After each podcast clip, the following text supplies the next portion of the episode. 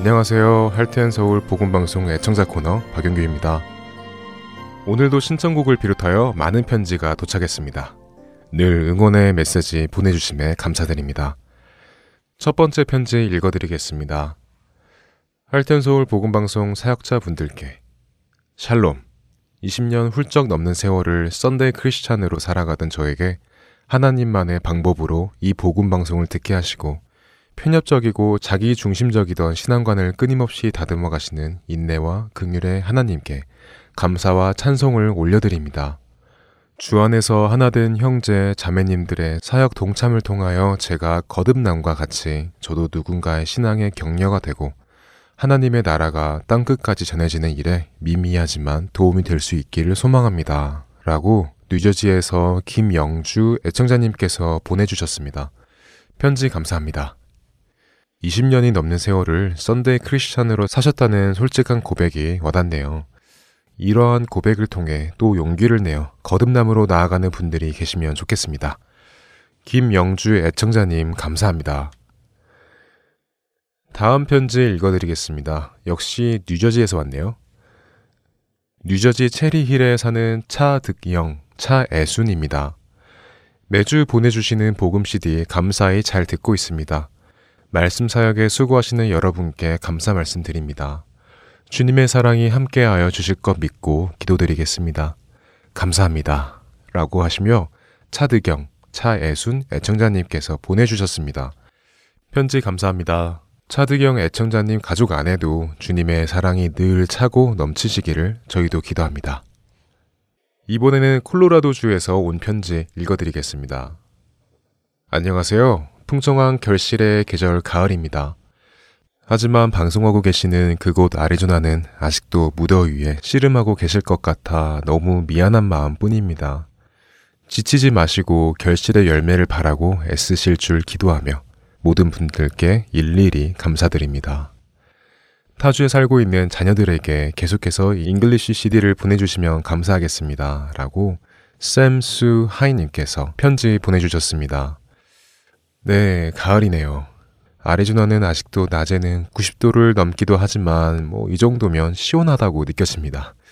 아침 저녁으로는 쌀쌀하다고도 느껴지고요. 그래도 걱정해 주시니 감사합니다. 자녀분들이 장성해서 타주로 가신 것 같은데 자녀분들의 신앙을 생각하셔서 이렇게 CD를 신청하시는 것을 보면 어머니의 사랑은 끝이 없다는 생각이 듭니다. 네, 신청하신 CD 잘 보내드리도록 하겠습니다. 찬양 함께 하신 후에 돌아오겠습니다.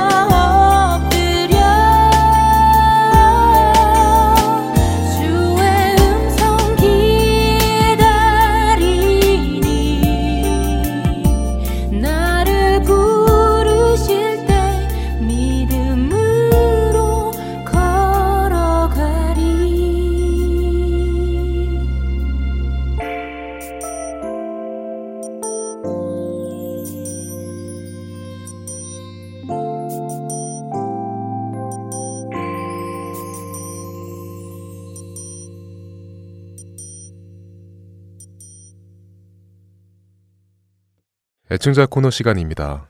계속해서 편지 읽어드리겠습니다. 샬롬, 모두 건강히 잘 계시는지요? 캘리포니아로 이사와 새로운 곳에 잘 적응하는 중입니다. 이사 후에 여유가 생겨서 복음 방송을 다시 듣게 되었는데 방송을 다시 들을 수 있게 된 것이 너무 감사하고 기쁩니다. 긴 시간 동안 매주 은혜의 방송을 만들어 내시느라 정말 수고 많으시고 감사합니다. 항상 건강하시고 언제나 진리의 말씀, 은혜의 나눔으로 가득한 복음 방송 되시기를 기도합니다. 라고 캘리포니아 주에서 무명의 애청자님께서 편지 주셨네요. 다시 방송을 들을 수 있게 되었다는 소식이 참 반갑습니다. 애청자님도 늘 영적으로, 육적으로 강건하시기를 기도드립니다. 마지막으로 신청곡 소개해드리겠습니다. 영의 양식으로 눈을 뜨게 해주고 거룩하신 하나님께 영광 돌리는 삶 살도록 해주신 복음방송 식구들께 감사드립니다. 애청자 여러분들과 함께 듣고 싶습니다. 라고 미조리주에 계시는 강막숙 애청자님께서 오 신실하신 주 찬송 신청해 주셨습니다. 강막숙 애청자님 건강하시죠? 늘 신실하신 애청자님의 모습에 저희가 도전이 많이 됩니다. 주 안에서 늘 승리하시기를 기도드립니다.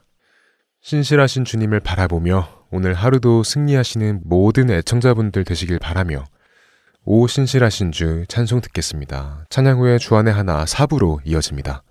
애청자 코너 박영규였습니다. 안녕히 계세요. 오 신실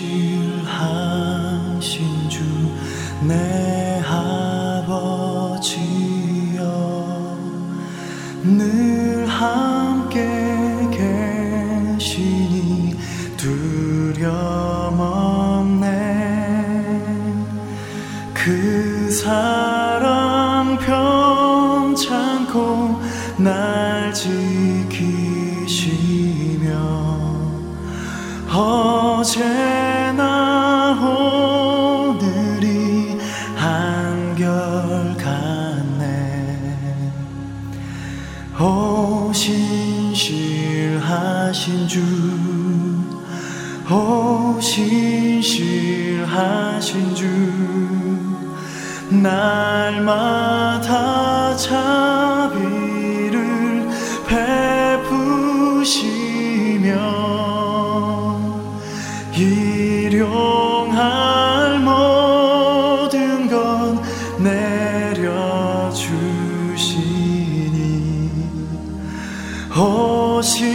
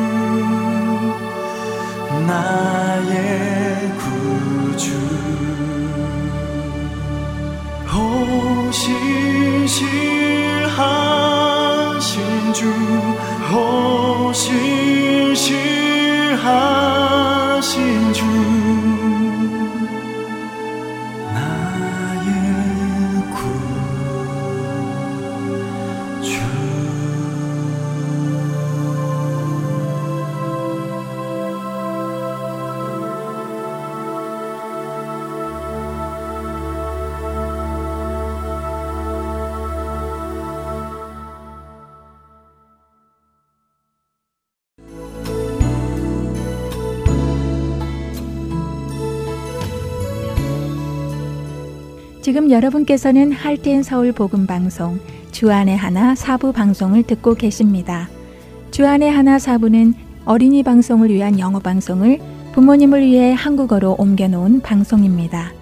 부모님께서 먼저 들으시고 자녀들과 하나님의 말씀을 나누는 귀한 시간이 되기를 소망합니다.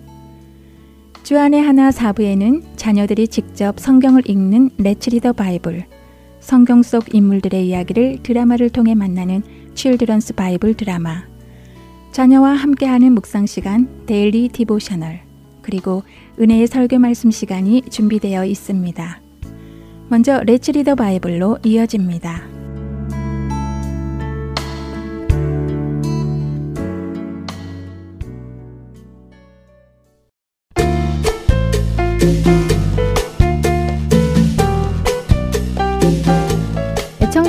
여러분 안녕하세요. Let's Read the Bible 진행의 함혜진입니다.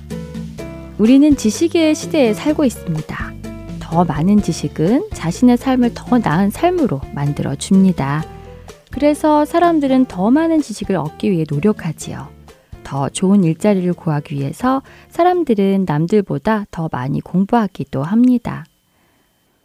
세상에는 우리가 평생을 사용해도 다 읽을 수 없을 만큼 많은 지식이 존재합니다. 여러분은 이렇게 셀 수 없이 많은 지식 중에 가장 중요한 지식이 무엇이라고 생각하시나요? 빌립보서를 쓴 사도 바울은 어려서부터 유대의 유명한 랍비 가말리엘로부터 율법을 배운 학생이었으며 유대 율법뿐 아니라 그리스 문학에도 많은 지식을 가진 당시 최고의 교육을 받은 엘리트였습니다. 마치 요즘 유명 대학을 졸업한 사람처럼 말입니다. 또한 그는 유대인이면서도 태어날 때 이미 로마의 시민권을 받은 자로서 사회적으로도 부러울 것이 없는 사람이었지요. 그런 사도 바울이 자신의 로마 시민권이나 자신이 배운 학문, 또한 지금껏 지켜온 율법의 행위까지 모두 다 배설물로 여긴다고 고백합니다. 왜냐하면 이 모든 것보다 더 중요한 지식이 있기 때문이라고 하지요. 과연 그는 어떤 지식 때문에 이 모든 것을 배설물로 여긴다고 할까요? 오늘 함께 읽을 빌립보서 3장 7절에서 9절 상단부까지 읽어볼까요? 그러나 무엇이든지 내게 유익하던 것을 내가 그리스도를 위하여 다 해로 여길 뿐더러 또한 모든 것을 해로 여김은 내 주 그리스도 예수를 아는 지식이 가장 고상하기 때문이라. 내가 그를 위하여 모든 것을 잃어버리고 배설물로 여김은 그리스도를 얻고 그 안에서 발견되려 함이니. 그렇습니다. 사도 바울은 세상의 모든 지식보다 더 고상한 것은 바로 예수님을 아는 지식이라고 합니다. 여러분은 어떠신가요? 가장 고상한 것, 예수님을 아는 지식이 있으신가요? 사도 바울은 자신이 이 세상에 속한 사람이 아니라 하늘에 속한 사람이라는 것을 알았습니다. 그래서 로마의 시민권보다 천국의 시민권을 가지기를 더 원했습니다. 율법을 알기보다 율법을 온전케 하시는 예수님을 알기 원했습니다. 그는 진리를 알았습니다. 진리를 알았기에 그는 모든 것을 뒤로하고 하나님의 부르심을 따라 갑니다. 그리고 우리에게 자신을 본받으라고 17절에 말합니다. 여러분은 다른 사람에게 여러분을 본받으라고 말할 수 있나요? 우리도 사도 바울처럼 예수님을 아는 지식을 가장 귀한 것으로 여기고 주님의 부르심을 따라 사는 자가 되기를 바랍니다. 빌립보서 3장을 읽어드리며 마치겠습니다. 끝으로 나의 형제들아 주 안에서 기뻐하라. 너희에게 같은 말을 쓰는 것이 내게는 수고로움이 없고 너희에게는 안전하니라. 개들을 삼가고 행악하는 자들을 삼가고 몸을 상해하는 일을 삼가라.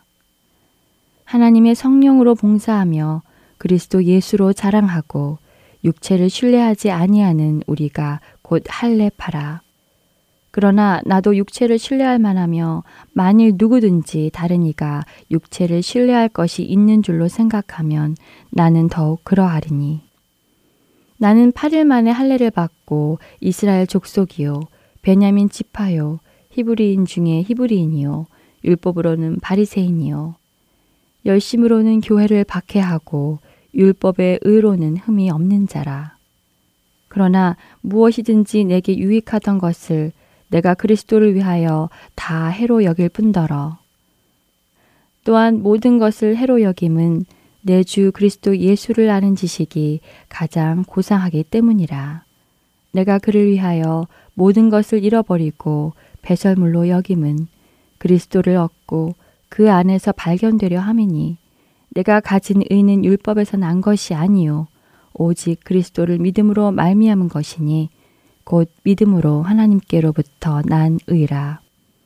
내가 그리스도와 그 부활의 권능과 그 고난의 참여함을 알고자 하여 그의 죽으심을 본받아 어떻게 해서든지 죽은 자 가운데서 부활에 이르려 하노니 내가 이미 얻었다 함도 아니요 온전히 이루었다 함도 아니라 오직 내가 그리스도 예수께 잡힌 바 된 그것을 잡으려고 달려가노라. 형제들아, 나는 아직 내가 잡은 줄로 여기지 아니하고 오직 한 일, 즉 뒤에 있는 것은 잊어버리고 앞에 있는 것을 잡으려고 표대를 향하여 그리스도 예수 안에서 하나님이 위에서 부르신 부름의 상을 위하여 달려가노라. 그러므로 누구든지 우리 온전히 이룬 자들은 이렇게 생각할지니 만일 어떤 일에 너희가 달리 생각하면 하나님이 이것도 너희에게 나타내시리라. 오직 우리가 어디까지 이르렀는지 그대로 행할 것이라. 형제들아, 너희는 함께 나를 본받으라. 그리고 너희가 우리를 본받은 것처럼 그와 같이 행하는 자들을 눈여겨 보라. 내가 여러 번 너희에게 말하였거니와 이제도 눈물을 흘리며 말하노니 여러 사람들이 그리스도의 십자가의 원수로 행하느니라. 그들의 마침은 멸망이요 그들의 신은 배요. 그 영광은 그들의 부끄러움에 있고 땅의 일을 생각하는 자라. 그러나 우리의 시민권은 하늘에 있는지라. 거기로부터 구원하는 자, 곧 주 예수 그리스도를 기다리노니 그는 만물을 자기에게 복종하게 하실 수 있는 자의 역사로 우리의 낮은 몸을 자기 영광의 몸의 형체와 같이 변하게 하시리라. 다음 시간에 뵙겠습니다. 안녕히 계세요.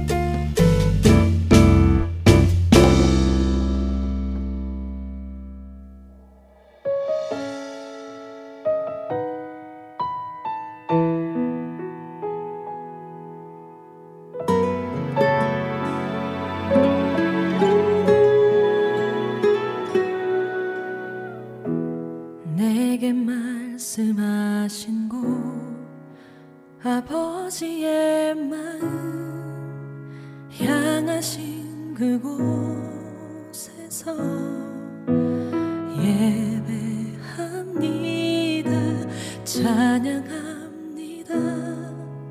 그곳에서 그 땅을 만드신 분은 성령의 바람 나의 눈을 적시네. 내 노래 주를 예배하네. 하늘 가득히 주의 영광 선포되네. 주님 그 땅 회복시키시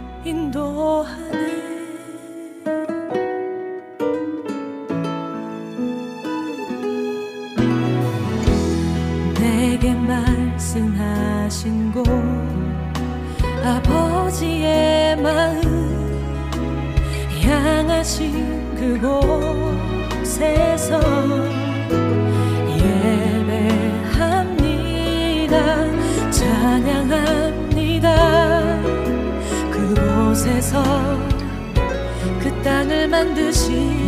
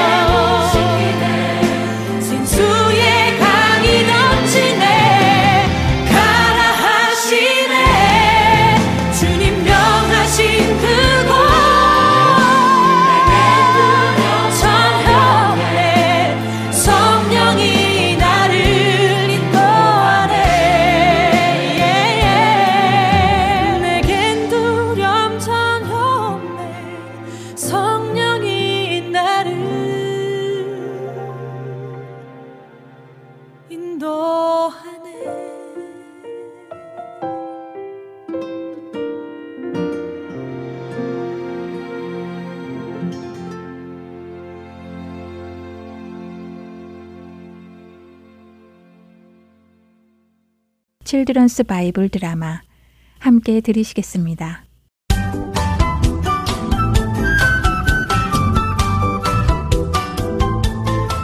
시청자 여러분 안녕하세요. Children's Bible Drama 에스더 편 진행의 박윤규입니다.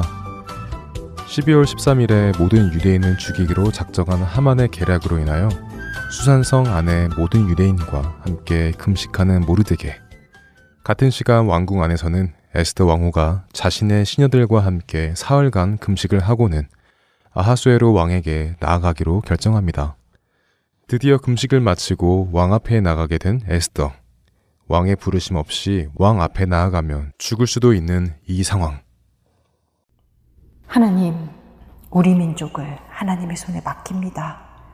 하나님의 백성을 지켜 주옵소서. 오늘 제가 죽음을 각오하고 이 걸음을 걷습니다. 에스더는 왕후의 예복을 입고 왕궁 안 뜰로 들어갑니다. 마침 아하수에로 왕이 자신의 보좌에 앉아 뜰 쪽을 바라보고 있었죠. 음, 에? 아니, 누가 내 명령도 없이 왕궁 뜰에 들어온 것이냐? 오, 에스더 왕으로군. 아, 정말 아름답구나. 정말이지, 너무나 사랑스러워. 사랑스러운 에스더 왕후의 모습을 본 아하수에로 왕은 왕의 허락 없이 왕궁 뜰에 들어오는 자는 죽임을 당한다는 규례를 어긴 에스더에게 죽음 대신 자신의 금지팡이를 내밉니다. 이것은 왕이 에스더에게 은혜를 베푼다는 의미였지요. 에스더는 가만히 왕에게 다가가 그 지팡이의 끝을 만집니다. 그러자 아하수에로 왕이 말합니다. 에스더 왕후, 어떤 일로 이렇게 나오셨소? 무언가 할 말이 있어 보이는구려. 자, 당신의 소원이 무엇인지 말해보시오. 내가 내 나라의 절반이라도 당신에게 주겠소. 왕이시여 저에게 은혜를 베풀어 주셔서 감사합니다. 제가 오늘 왕을 위해서 잔치를 준비하였습니다. 왕께서 괜찮으시다면 하만과 함께 참석해 주시기를 부탁드립니다. 오, 나를 위해 잔치를. 그래. 내가 그동안 당신에게 소홀했구려. 내가 당신의 잔치에 참석하겠소. 여봐라, 어서 가서 하만을 들어오도록 명하여라. 그날 저녁 왕은 하만과 함께 에스더가 준비한 잔치에 참석합니다.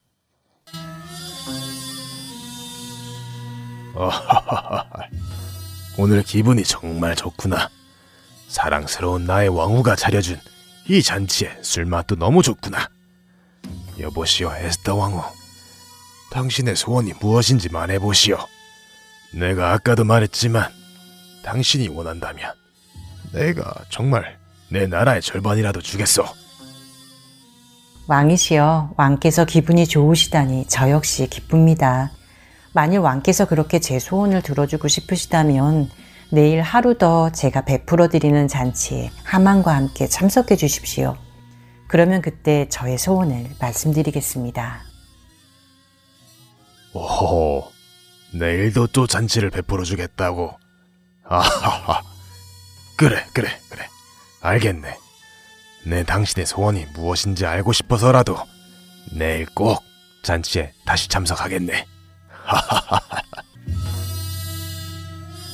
왕과 에스더의 이야기가 오고 갈 때 하만도 그 자리에서 기분 좋게 잔치를 즐기고 있었습니다.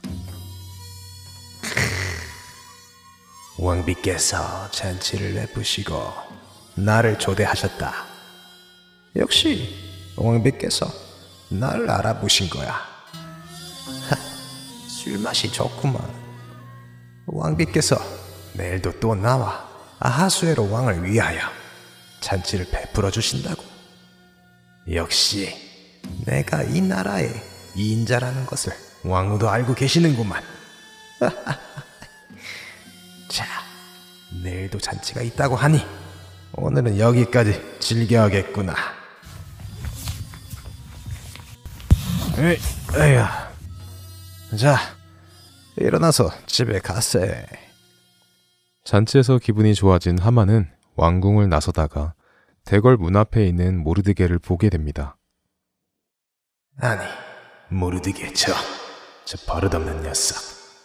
이 나라의 이인자를 보고도 저렇게 꿈쩍도 않고 예의를 표하지 않다니. 에이, 정말 반말없는 녀석이군. 네이 녀석을 당장에. 아니, 아니, 아니, 아니, 아니지. 내 오늘같이 기분 좋은 날, 저 녀석 하나 때문에 기분 나빠질 필요가 없지. 어차피 얼마 안 있으면 저놈을 포함한 모든 유대인이 다 죽임을 당할 테니 말이야. 그때까지는 내가 참아주도록 하지. 하만은 분노를 참고 집으로 돌아가 친구들과 자기 아내 세레스를 한자리에 불러 모아놓고 이야기를 합니다. 내 아내 세레스여. 왕께서는 나에게 높은 지위를 주셨고, 나에게는 부귀와 명예, 그리고 내 사랑스러운 자녀들까지. 어디 이뿐이겠는가? 에스더 왕비께서 베푼 잔치에 왕과 함께 초대받은 사람은 나 하나밖에 없었는데, 왕비는 내일도 왕과 함께 오라고 나를 초대하셨지. 누가 나를 대적할 수 있겠는가? 그런데 말이야. 그 유대인 모르드게 녀석은 정말 마음에 들지 않아. 모두가 나를 인정하는데 그놈만은 나를 인정하지 않지. 마음 같아서는 당장 죽여버리고 싶은데 말이야. 그러자 그의 아내 세레스와 그의 모든 친구가 높은 나무를 세워 다음날 왕에게 모르드게를 처형시켜 그 나무에 달도록 요청을 하라고 부축입니다. 오호, 나무 기둥에 모르드게를 달아 죽이라고. 그거 정말 좋은 생각이군.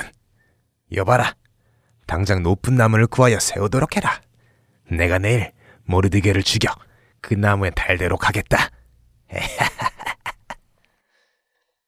과연 모르드게에게는 어떤 일이 생길까요? 하만의 계략대로 나무에 달려 죽게 될까요? 만일 내일 있는 잔치에서 에스더가 왕에게 소원을 말하기 전에 하만이 먼저 왕에게 모르드게를 죽여달라고 하면 일이 어떻게 될까요? 실드런스 바이블 드라마 에스더 편 다음 시간에 뵙겠습니다. 안녕히 계세요.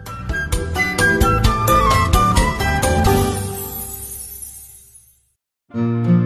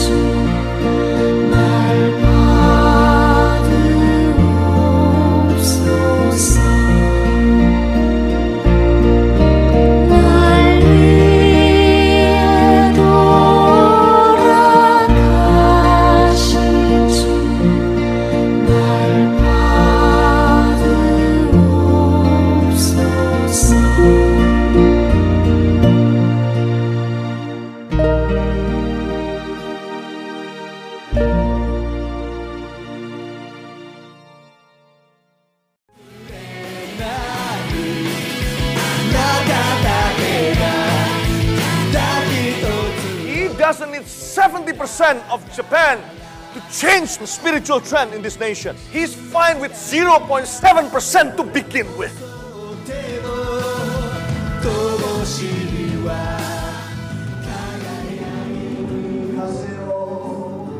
하나님을 향해 부르짖는 일본인들의 간절한 마음이 들리십니까?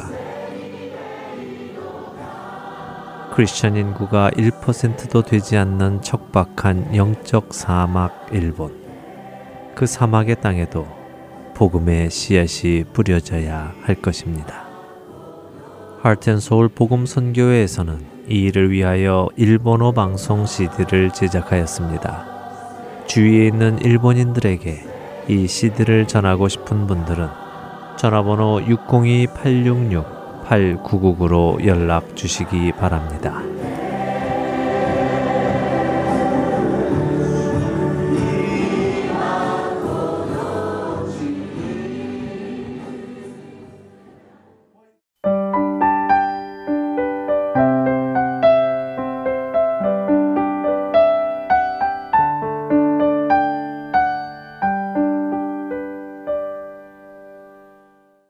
이어서 Daily Devotional 보내드립니다.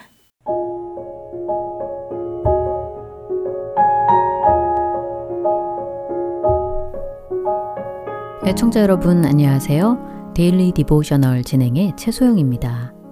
슬프거나 무서운 내용의 영화라 할지라도 그 결말이 좋게 끝난다는 것을 미리 알고 본다면 그렇게 무섭고 슬프지는 않겠지요. 이와 마찬가지로 우리도 이 땅에서 두렵고 악한 일들을 보고 겪기도 하지만 우리의 종말을 알기에 두려워할 필요가 없을 것입니다. 오늘은 자녀들과 이것에 대해 나누어 보고 말씀을 묵상하시길 바랍니다. 오늘 Daily Devotional의 제목은 Not So Scary입니다. 크루와 여동생 니나는 난파선에 관한 영화를 보겠다고 아빠를 조르는 중입니다.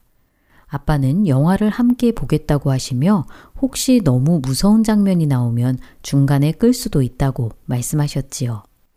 크루는 자신은 무섭지 않지만 동생 니나는 겁쟁이라 무서워할 것이라며 니나를 놀리듯 말하였습니다. 그러자 니나는 절대 무서워하지 않을 것이라고 큰 소리를 쳤지요.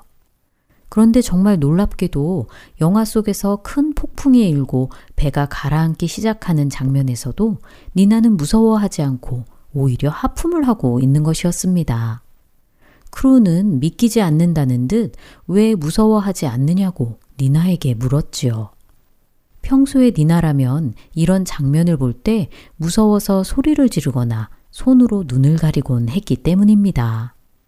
크루의 말에 니나는 친구 에이미가 이 영화가 해피엔딩으로 끝날 것이라고 미리 알려줬기 때문에 무섭지 않았다고 대답했지요. 좀 무서운 장면이 나왔지만 그래도 행복한 결말이 될 것이라는 것을 알기에 무섭지 않다는 것입니다. 영화가 끝나고 아빠는 채널을 돌려 뉴스를 보고 계십니다. 뉴스에서는 테러리스트가 총격을 가한 사건에 대해 보도하고 있었지요. 니나는 저런 사건이야말로 무섭다고 말합니다. 크루도 니나의 말에 동의하며 만들어낸 영화 속 이야기보다 현실에서 일어나는 일들이 더 무섭다고 했지요. 그러자 아빠는 우리는 아무것도 무서워할 필요가 없다고 말씀하십니다. 아빠의 말씀에 니나는 우리가 크리스찬이라고 해서 안 좋은 일들이 안 일어나는 것은 아닌데 왜 무서워할 필요가 없는 것이냐고 아빠에게 물었지요. 그러자 아빠는 이렇게 말씀하십니다. 모든 사람들은 인생에서 무섭거나 고통스러운 일들을 마주하게 되지. 니나의 말대로 크리스찬들이라고 해서 예외는 아니란다. 전쟁이나 사고 등 안 좋은 일들에 대해 듣게 되면 마음이 아프지. 하지만 우리는 모든 것의 결말에 대해 알고 있단다. 마지막에 예수님은 다시 오실 것이고 예수님을 믿는 자들은 예수님과 함께 영원히 살게 되지. 우리는 모든 것의 주관자 되시는 예수님을 믿고 신뢰할 수 있단다. 이 땅에서 어렵고 힘든 일을 당할지라도 예수님은 우리와 함께 하시고 도우시는 분이심을 기억하렴. 우리의 끝이 어떠한지 알고 있는 것은 정말 대단한 것이지. 아빠의 말씀에 니나는 영화의 결말을 아는 것처럼 우리의 결말을 알기에 더 이상 무서워하지 않을 수 있을 것 같다고 말합니다. 자녀들이 혹시 자신에게 어떤 안 좋은 일이 생길까 염려하고 있지는 않은지 물어보시기 바랍니다. 자녀들에게 하나님이 모든 일의 주관자이시며 예수님 안에 있는 우리의 결말이 어떻게 될 것인지 가르쳐 주세요. 어렵고 힘든 일들을 마주할 때마다 더욱 예수님을 신뢰하도록 격려해 주시고 마지막 날에 다시 오실 예수님을 기대하며 살도록 도와주시기 바랍니다.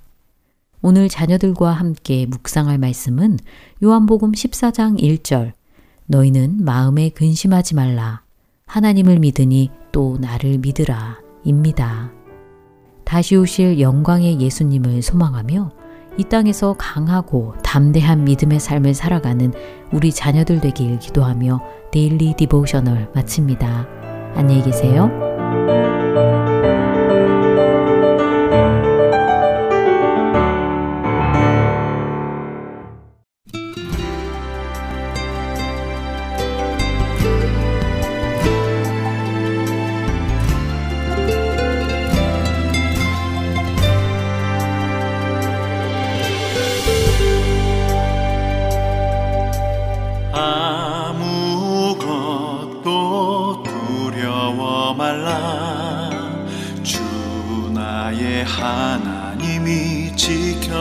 주시네. 놀라지 마라. 겁내지 마라. 주님 나를 지켜주시네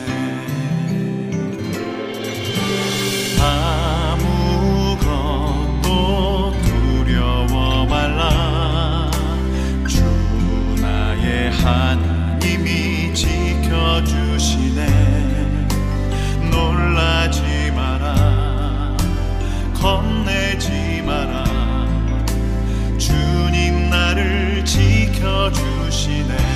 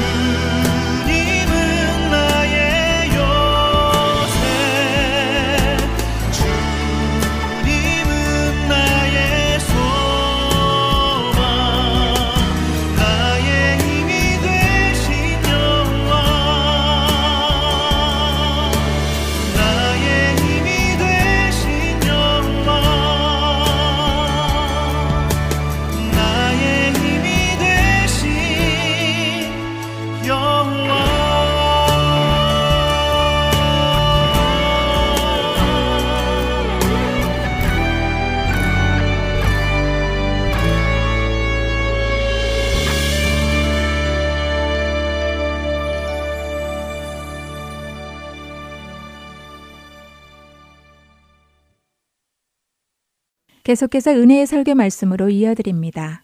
오늘은 캐나다 밴쿠버 그레이스 한인교회 박신일 목사님께서 민수기 22장 9절에서 13절의 본문으로 하나님이 걸음을 막으실 때라는 제목의 말씀을 전해 주십니다. 은혜의 시간 되시기 바랍니다.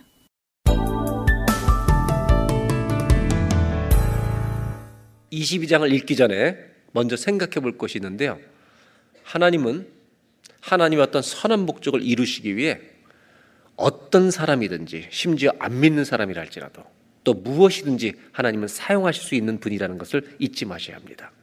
또 하나는 22장에 나오는 등장 인물입니다. 첫째는 발락이라는 사람입니다. 모압 왕입니다. 두 번째는 발람, 이 사람은 점치는 사람입니다. 혹시라도 성경을 처음 보는 분들 중에 발락과 발람이 형제인 줄 오해하시면 큰일 나는 겁니다. 전혀 다릅니다. 그리고 발람이 타는 나귀가 있는데 제가 등장 인물이라고 소개해 드립니다. 짐승이 아니라 인물로 소개해 드린 이유는 이제 성경을 읽으면 여러분들이 아시게 될 것입니다. 이제 이러한 배경을 가지고 22장 1절을 보도록 하겠습니다. 이스라엘 자손이 또 길을 떠나 모압 평지에 진을 쳤으니 요단 건너편 곧 여리고 맞은편이라 이제는 많이 걸어와서 가나안 입구까지 온 것 같습니다. 이렇게 이스라엘은 또다시 매일매일 구름 기둥과 불 기둥의 안내를 받으며 걸어가고 있습니다. 그런데 이스라엘이 걸어가는데 이들을 두려워하는 한 왕이 등장합니다. 이 사람이 발락입니다. 이제 2절부터 4절을 보겠습니다.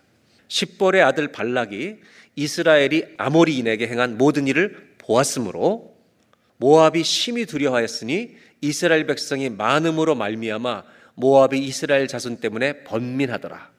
미디안 장로들에게 이르되 이제 이 무리가 소가 밭에 풀을 뜯어 먹은 같이 우리 사방에 있는 것을 다 뜯어 먹으리로다 하니 그때 십볼의 아들 발락이 모압 왕이었더라. 발락은 모압 지역을 다스리는 왕이었다는 것을 보여주고 있습니다. 그런데 이 사람이 두려워하는 이유가 있습니다. 이스라엘 백성은 사실 애굽의 노예에서 해방된 아직은 군사력을 갖추지 않은 한 무리들입니다. 근데 이 무리들은 애굽을 탈출해서 약속의 땅을 향해 하나님의 인도하심을 따라 불기둥과 구름기둥의 안내를 따라 이동하고 있는 중입니다. 여러분, 우리가 부족하고 힘이 없어도 말씀을 따라 걸어가는 사람들의 걸음에는 힘이 있다는 걸 잊지 마셔야 합니다. 그 사람들은 힘이 있습니다. 근데 그 하나님의 약속을 따라 하나님의 인도하심을 따라 하나님의 계획을 따라 걸어가고 있는 중에 각 나라들을 통과해야 되는 것입니다. 그래서 그 나라를 통과하게 해달라고 허락을 요청할 때마다 받아들이는 나라도 있지만 거절하는 나라들이 많았습니다. 그 중에 하나가 아모리인들이었습니다. 이것이 21장 그 전장에 나오는 얘기인데 아모리인들이 이 얘기를 듣고 아모리 왕이 군대를 데리고 이스라엘을 공격하러 덤벼듭니다. 그때 하나님은 놀랍게도 이스라엘이 아모리인들을 완전히 다 이기도록 승리를 주십니다. 이스라엘 백성들이 순종의 길을 걸어갈 때 막는 것은요, 하나님과 싸우겠다는 뜻입니다. 그 승리한 소식을 이 발락왕이 듣고 두려운 겁니다. 우리 땅을 초토화시키겠구나. 그래서 발락왕은 두려워서 이 고난과 어려움을 이길 수 있는 방법이 뭘까? 자기가 선택한 길이 있습니다. 그것이 이제 5절, 6절에 등장합니다. 5절을 보실까요? 그가 사신을 부올의 아들 발람의 고향인 강가 부돌에 보내어 발람을 부르게 하여 이르되 보라 한 민족이 애굽에서 나왔는데 그들이 지면에 덮여서 우리 맞은편에 거주하였고 6절 다 같이 읽겠습니다.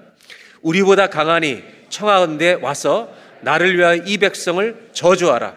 내가 혹 그들을 쳐서 이겨 이 땅에서 몰아내리라.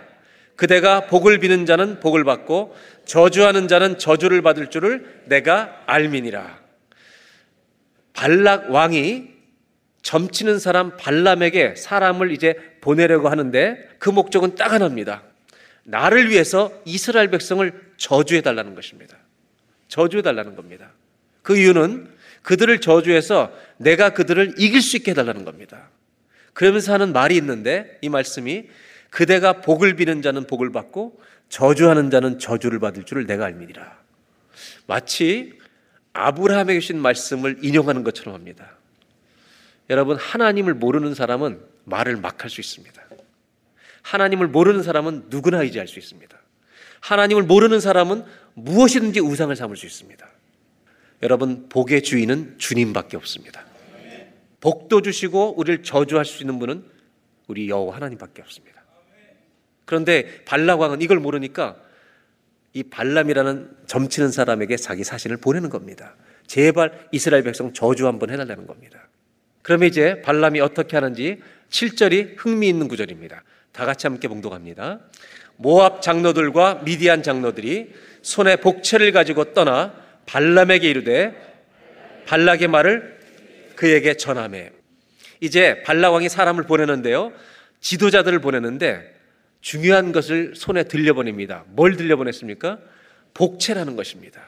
이 복채는 한국 분들은 웬만하면 다 하시지만 영어 성경을 보시면 the fee for divination 점을 치는 데 드는 비용이라는 것입니다.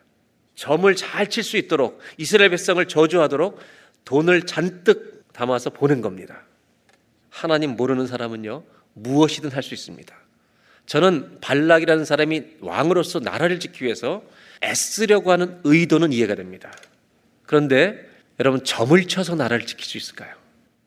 하나님이 없는 사람은 무엇이든지 할 수 있습니다. 하나님이 없는 곳에는요 인생에 재미가 있을지 모릅니다. 사람들은 하나님이 없으면 재미있을 줄 압니다. 자기가 마음대로 할 수 있기 때문입니다. 근데 끝까지 하나님 없는 사람의 끝까지 남는 게 있습니다.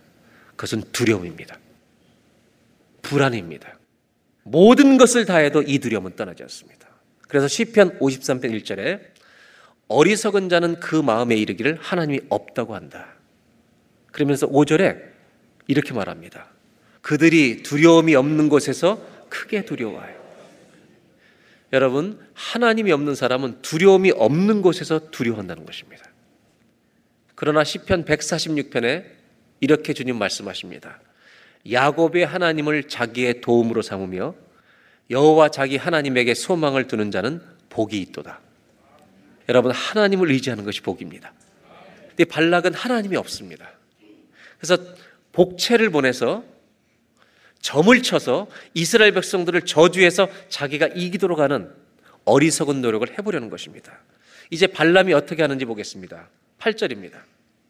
오늘 우리가 읽었던 본문인데 발람이 그들에게 이르되 이 밤에 여기서 유숙하라 여호와께서 내게 이르시는 대로 너에게 대답하리라. 마치 발람이 하나님의 선지자인 것처럼 보입니다. 절대 그렇지 않습니다.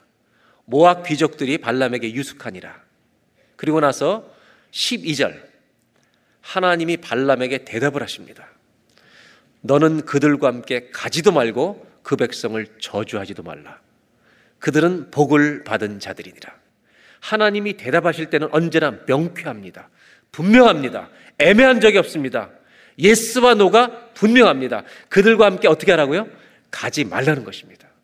아무리 많은 돈을 줘도 가지 말라는 겁니다. 왜냐하면 그들은 복을 받은 자들이라고 말씀하십니다.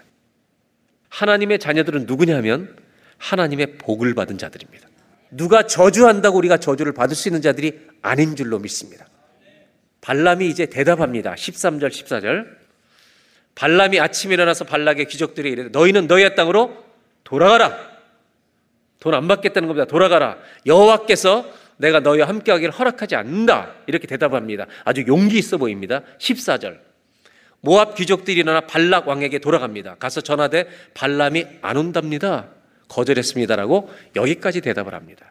여기까지 보면 발람이 아주 잘한 것처럼 보입니다. 그러나 이렇게 말하긴 이릅니다.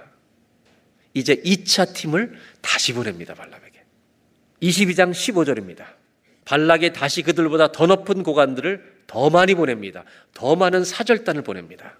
16절 그들이 발람에게 나가서 이르되 발락이 말씀하시는데 꺼리지 말고 그냥 좀 제발 와달라고 부탁합니다. 아까는 복채를 가져갔잖아요. 더 좋은 조건을 제시합니다. 17절을 다 같이 한번 읽겠습니다. 내가 그대를 높여 크게 존귀하게 하고 그대가 내게 말하는 것은 무엇이든지 시행하리니 와서 나를 위하여 이 백성을 저주하라 하시더이다. 이번에 조건은 뭐냐면 당신을 높여서 발람을 위대하게 해주고 네가 말하는 부탁은 뭐든지 다 시행하겠다고 부동산을 달라면 부동산을 주고 모든 걸 주겠다고 아주 신진당부합니다. 그런데 이 말에 대해서 여러분 한 가지 생각해 볼 것은 하나님은 가지 말라고 이미 대답하셨습니까? 안 하셨습니까? 하셨어요? 안 하셨어요? 이미 하셨습니다. 18절을 보겠습니다. 발람이 신하들에게 이르되 그 집에 가득한 은금을 준다고 해도 내가 능히 하나님 말씀 어기지 못한다. 더하거나 덜하거나 할 수 없다. 이렇게 대답을 첫 번째처럼 해놓고 19절 그런즉 이제 너희도 이 밤에 여기서 유숙하라. 여호와께서 내게 무슨 말씀을 더하실는지 알아보리라. 안 물어봐도 돼요. 주님이 노하셨으면 더 안 물어봐도 돼요, 여러분. 왜 다시 물으러 가요? 저 조건이 너무 좋은 거예요. 요거 한 번만 하면 그냥 원밀리언 집한채 주겠다는 거예요. 전 이 19절 한 절을 한 단어로 표현하고 싶어요. 영어로는 compromise, 타협이라는 겁니다. 여러분 하나님이 노하실 때 타협하려고 덤벼들지 마시기 바랍니다. 발람은 왜 점치는 사람으로 여호와께서 가지 말라고 말씀하셨는데 대답을 받았음에도 불구하고 또 물어보려고 하는 것입니까? 무슨 미련이 있는 것입니까? 제안이 너무 좋은 거 아닙니까? 물질이 그를 끌어당기고 있는 거 아닙니까? 발람을 이해하는데 가장 중요한 것은 그의 정체성, 그가 누구인가라는 것입니다. 지금까지 읽어보면 하나님의 선지자처럼 보이는 것이 사실입니다. 그러나 22장부터 24장, 이제 25장, 그리고 성경 전체에 발람을 소개하고 있는 내용을 보면 절대로 그는 하나님의 선지자가 아닙니다. 발람은 우상의 선지자요, 점치는 사람입니다. 이것이 성경 전체가 발람을 해석하는 동일한 관점입니다. 하나님은 가지 말라, 저주하지도 말라 분명히 대답하셨습니다. 명쾌합니다. 망설임이 없습니다. 답과 결론은 주어졌습니다. 그런데 발람은 또 물어보는 겁니다. 혹시 더 하실 말씀이 없는가? 거절했던 발람이 이들을 유숙하게 한 다음에 하나님께 다시 물어보겠다는 겁니다. 아무리 봐도 돈 때문입니다. 여러분, 돈의 힘이 이렇게 큰 겁니까? 여러분, 돈의 힘이 이렇게 큰 겁니까? 왜 아무 대답을 안 하십니까? 마치 아닌 것처럼. 돈의 힘은 큽니다. 우리 믿음을 죽일 만큼 큽니다. 우리가 살아가는 세상의 현실에서는 이 돈이라고 하는 것은 내 믿음을 믿음이 없는 것처럼 만들 만큼 힘이 큽니다. 우리는 그 돈을 취하기 위해 믿음을 덮어버릴 수도 있습니다. 하나님의 말씀을 알고도 가리울 만큼 그렇게 돈의 힘은 큽니다. 이것이 우리가 살아가는 세상입니다. 이것이 현실입니다. 은금을 다 주어도 안 간다고 했던 이 발람이 돌려보내야지 조금만 기다려봐. 내가 하나님께 한 번 더 물어볼게. 우리의 마음에도 예수를 믿는 우리의 마음에도 이런 생각들이 일어날 때가 있습니다. 죄인 줄 분명히 아는데 짓고 싶은 겁니다. 하나님이 원하시지 않는 것인 줄 분명히 알고 있는데 해보고 싶은 겁니다. 혹시 하나님이 실수로라도 그래 가 이렇게 대답하실 것을 기다리는 것은 아닌가? 하나님이 실수하시기를 여러분 기다리지 마십시오. 더 놀라운 것이 그 다음 말씀입니다. 20절을 보겠습니다. 다 같이 읽겠습니다. 밤에 하나님이 알람에게 임하여 이르시되 그 사람들이 너를 부러웠거든 일어나 함께 가라. 그러나 내가 내게 이르는 말만 준행할지니라. 어떻게 하라고요? 혼동이 오시는 거예요? 어떻게 하라고요? 함께 가라고. 아까는요. 가지 말라고. 하나님이 실수하신 것입니까? 우리가 죄를 지으려고 할 때 하나님이 이렇게 말씀해 주시면 얼마나 마음이 편할까요? 하나님 마음이 변하신 것입니까? 여러분 생각하실 때 이것이 하나님의 승낙의 사인일까요? 하나님이 기꺼이 발람에게 허락하시는 승인일까요? 우리가 믿는 하나님은 사람에 의해서 조작되지 않으십니다. 하나님은 답이 있으십니다. 하나님은 완전하시기 때문에 여러분 하나님은 말씀에 실수가 없으신 분임을 믿으십니까? 그 하나님께서 이번에 가라고 하십니다. 왜 가지 말라고 했던 하나님이 가라고 하십니까? 성서 언어를 오래 공부하고 영국에서 목회를 하고 있는 목사님이 이 모세에 대한 책을 쓰면서 이 파트를 영어로 이렇게 잘 놓은 게 있습니다. 하나님이 함께 가라고 하는 이것은 영어로는 not a generous will, but a permissive will 이렇게 되어 있습니다. 이건 하나님이 기꺼이 가라고 하시는 게 아니라 가고 싶은 가봐 내버려 두시는 하나님의 뜻이라는 겁니다. 하나님이 우리가 죄를 지으려 갈때 내버려 두실 때가 있다는 겁니다. 해봐 해봐. 고등학교 3학년 아이가 친구하고 술 먹고 밤새 놀려고 나가는데 어머니에게 이렇게 얘기하죠. 저 밤새도록 공부하고 오겠습니다. 어머니가 다 할 때 뭐라고 얘기해요? 가라 가. 가라 가. 빨리 가. 이 빨리 가라는 말은 가라는 말이에요. 가지 말라는 말이에요. 가면 너 죽어 이런 말이에요. 가면 할 수 없이 보내는 겁니다. 하나님은 기꺼이 허락하시는 게 아닙니다. 자꾸 조르니까 네 마음대로 해보라는 겁니다. 로마서 1장에는 우리가 죄를 질 때 하나님이 무서운 심판이 하나 있는데 내버려 두시는 심판입니다. 인간의 자유로 마음대로 선택하며 살려고 할 때 하나님은 모든 것을 강압적으로 막지 않으신다는 겁니다. 우리가 죄의 길을 선택하고 막 달려갈 때, 고집할 때 모든 것을 동원해서 하나님은 막으시지 않는다는 것입니다. 계속 가고 싶은 발람에게 하나님이 가라고 하십니다. 이때가 가장 위험한 때입니다. 왜? 하나님이 기뻐하시지 않는 길을 갈 것이기 때문입니다. 하나님은 막으시는 겁니까? 가라고 하시는 겁니까? 이 성경을 보면서 우리가 첫 번째 명심해야 될 것이 있습니다. 하나님을 믿는 우리들이 가슴 속에 정말 새겨야 될 것이 있습니다. 한 번만 따라해 보실까요? 하나님이 우리의 걸음을 막으실 때가 있습니다. 하나님이 우리가 걷고 싶은 걸음을 가지 말라고 막으실 때가 반드시 있다는 것입니다. 저는 목회할 때 한국에서 부목사로 있을 때 목회하다가 너무 힘든 일이 생겼어요. 동역자 사이에. 목사님 같지 않은 분이 목회를 같이 하니까 제가 너무 힘든 거예요. 그래서 저는요, 그때 결심을 했습니다. 저분을 떠나는 게 내 인생 목표다. 90년 초에 저는 미국 유학을 준비했습니다. 모든 길을 막으셨습니다. 제가 수단과 방법을 다 쓰면 갈 수 있었습니다. 거기서 접었습니다. 그리고 몇 년 후에 유학의 기회가 주셔서 네 가지 하나님의 인도하심을 구했을 때 하나님이 네 가지 다 응답을 하셔서 할 수 없이 오게 된 것이 밴쿠버의 유학길입니다. 저는 감사한 게 하나 있습니다. 저의 길을 막아주신 것을 감사합니다. 안타까운 것은 뭐냐면 막아주시는데 그걸 못 볼 때가 있다는 것입니다. 하지 말라고 하시는데 못 들을 때가 있다는 것입니다. 사랑하는 여러분, 우리가 무엇인가 더 갖고 싶을 때가 있습니다. 특별히 유익이나 돈에 관한 한 가장 종종 일어나는 일입니다. 하나님이 막으시는데, 하나님이 하지 말라고 하시는데, 듣지 못하고 내가 우길 때가 있습니다. 타협하지 마시기 바랍니다. 자꾸 또 물어보고 또 물어보고 하지 마시길 바랍니다. 하나님이 노하실 때 깨닫는 은혜가 있기를 주의 이름으로 축복합니다. 22장 21절입니다. 그러나 발람은요, 아침에 일어나서 나귀의 안장을 쥐고 고관들과 함께 떠나갑니다. 결국 가라 가 그랬더니 떠납니다. 그 다음 절이 이제 가관입니다. 22절 그가 감으로 말미암아 하나님이 진노하심으로 하나님이 진노하십니다. 여호와의 사자가 그를 막으려고 길에 서니라. 발람은 나귀를 탔고 그의 두 종은 함께 있더니 23절 나귀가 여호와의 사자가 칼을 빼어 손에 들고 길에 선 것을 보고 길에서 벗어나 나귀가 가는데요. 여호와의 사자가 칼을 들고 서 있는 것을 나귀가 본 것입니다. 그래서 그 길에서 무서워서 벗어나 밭으로 들어갑니다. 발람이 놀라서 나귀를 길로 돌이키려고 막 채찍질하며 때립니다. 24절 여호와의 사자는 포도원 사이 좁은 길에 섰고 좌우엔 담이 있더라. 좁은 길에 담이 있습니다. 나귀가 여호와의 사자를 보고 몸을 담에 대고 발람의 발을 그 다음에 짓누르매 피하다 보니까 여러분 사람이 타고 있잖아요.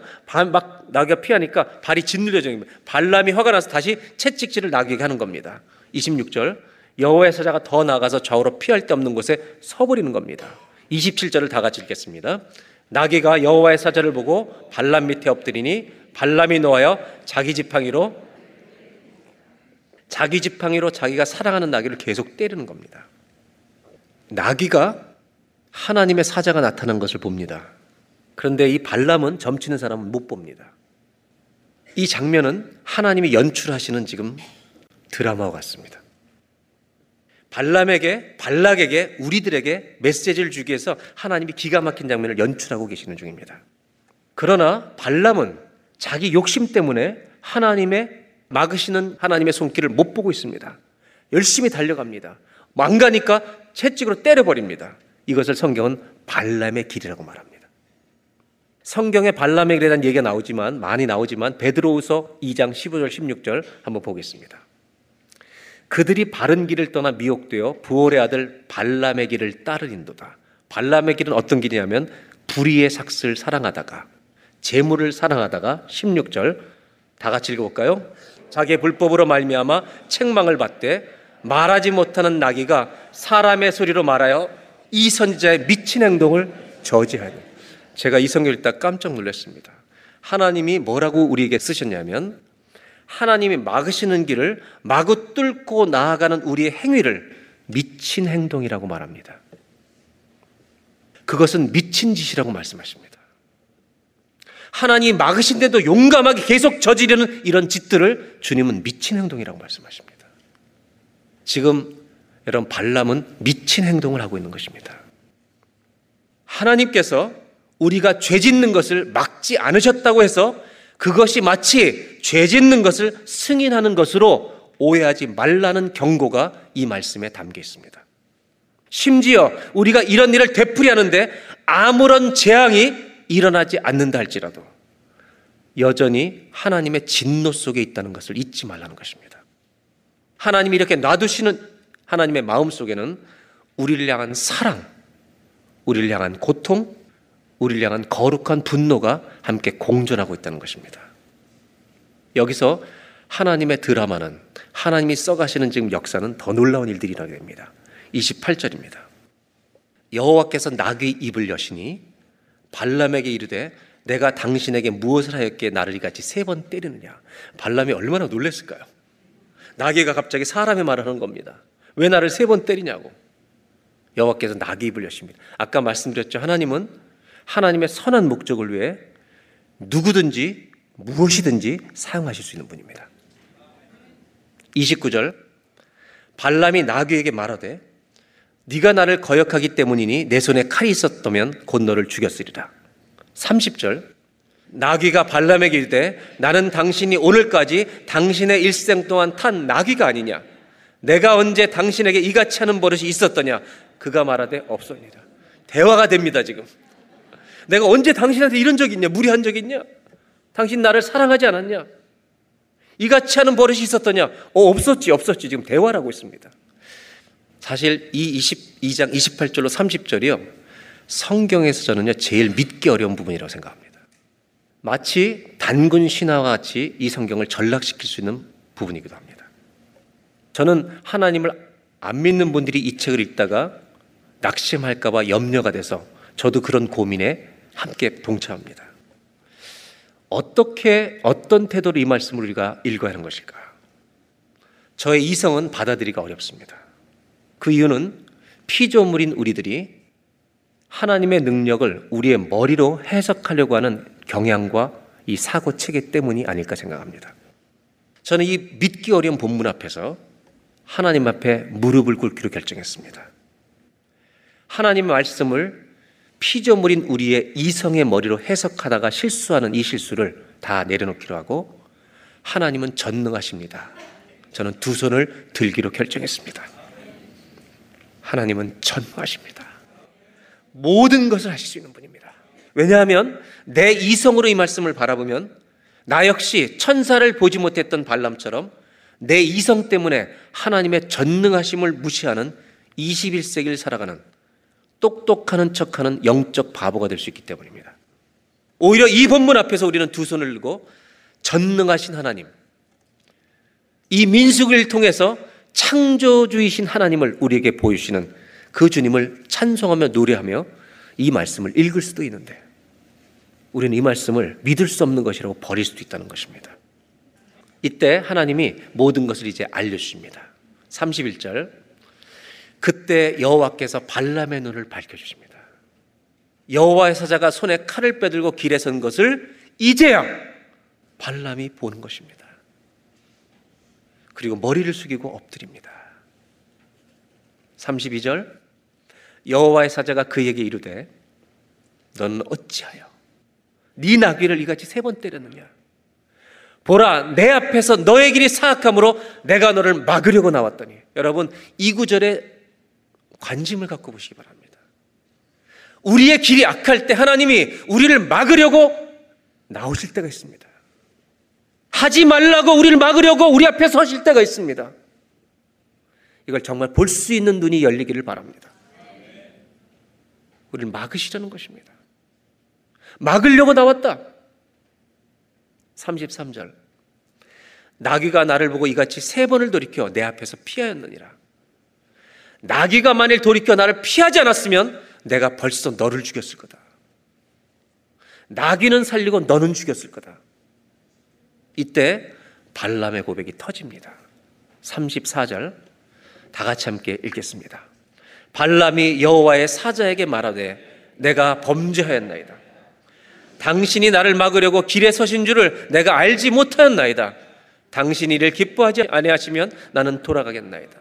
발람이 여호와의 사자를 보고 하나님 말씀을 들은 다음에 무슨 고백이 터지냐면 내가 범죄하였나이다.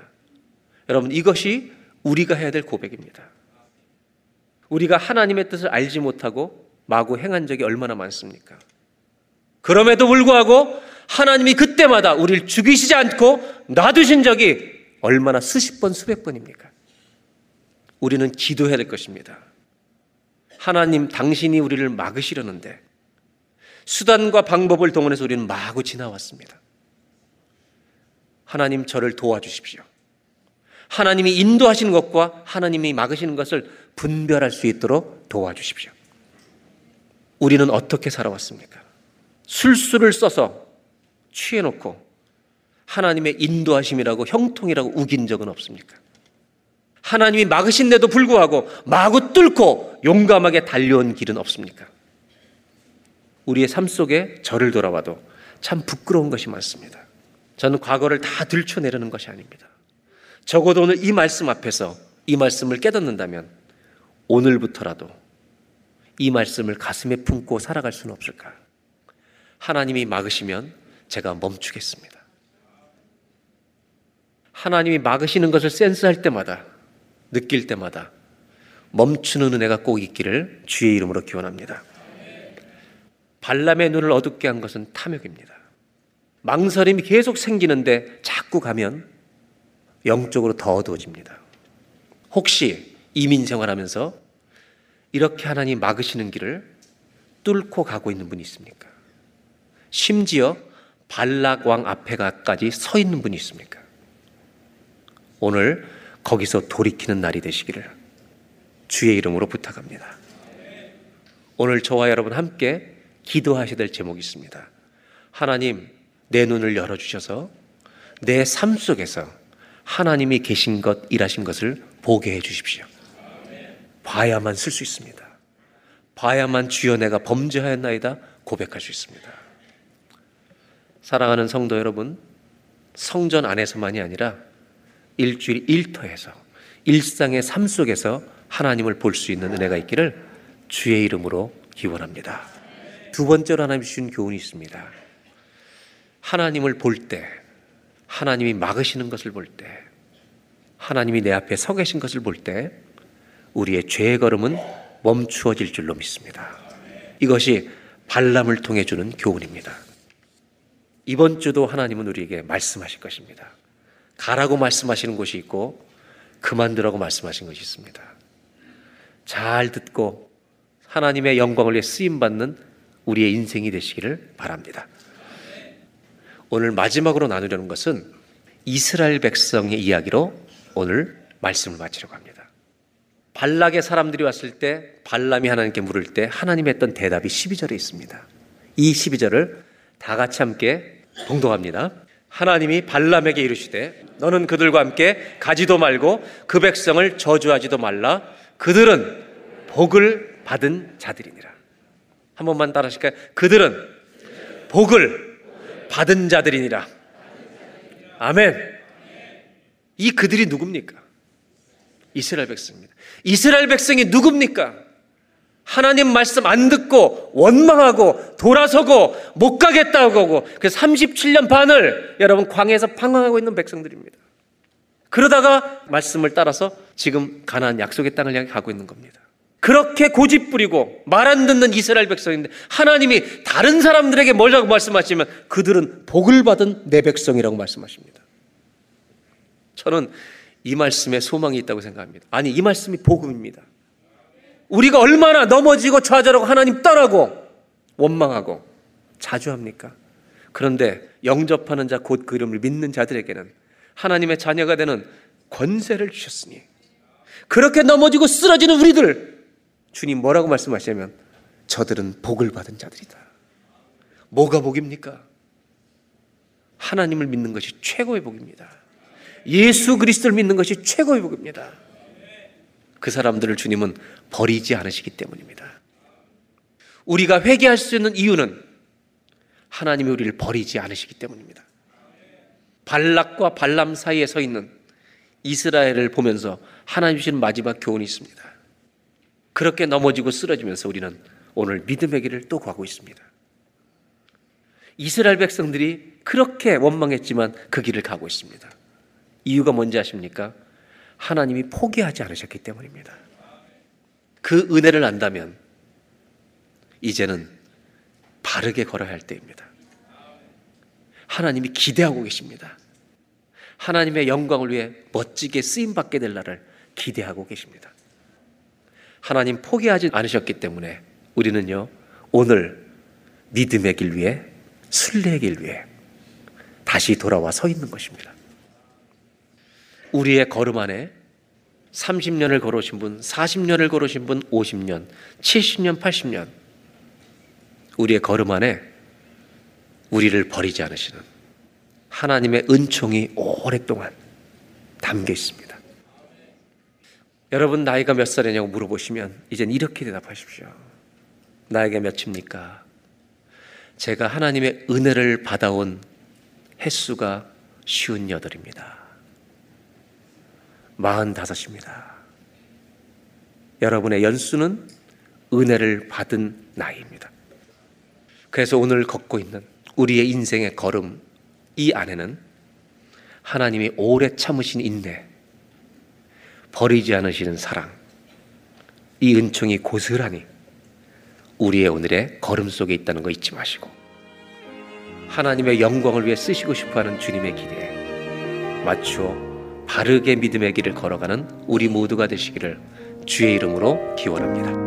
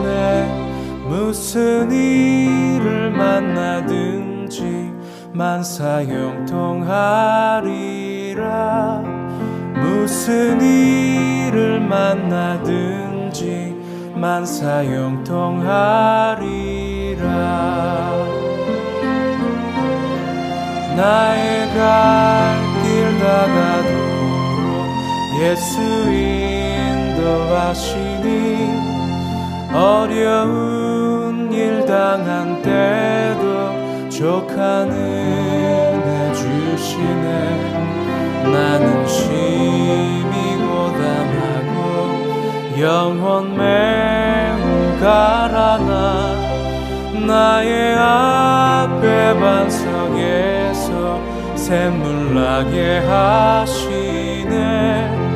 나의 앞에 반석에서 샘물 나게 하시네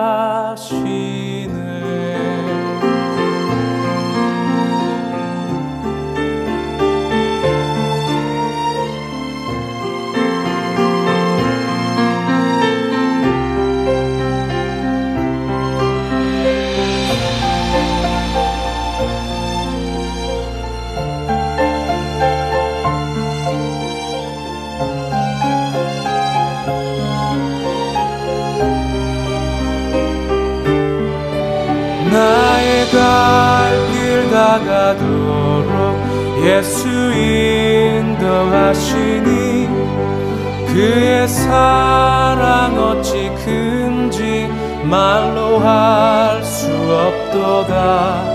성령 감화 받은 영혼 하늘 날아갈 때에 영영 부를 나의 찬송 예수 인도하셨네 영영 부를 나의 찬송 예수 인도하셨네.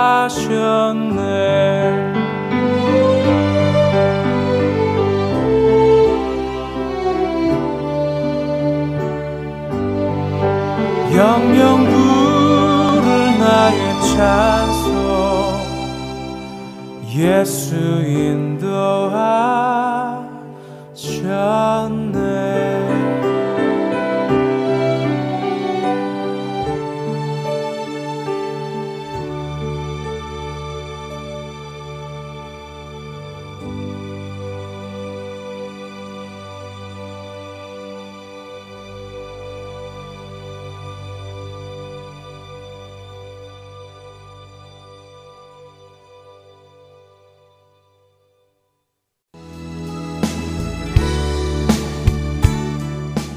주안의 하나 사부 준비된 모든 순서는 여기까지입니다. 애정해주신 여러분들께 감사드립니다. 다음 시간에 다시 찾아뵙겠습니다. 안녕히 계세요.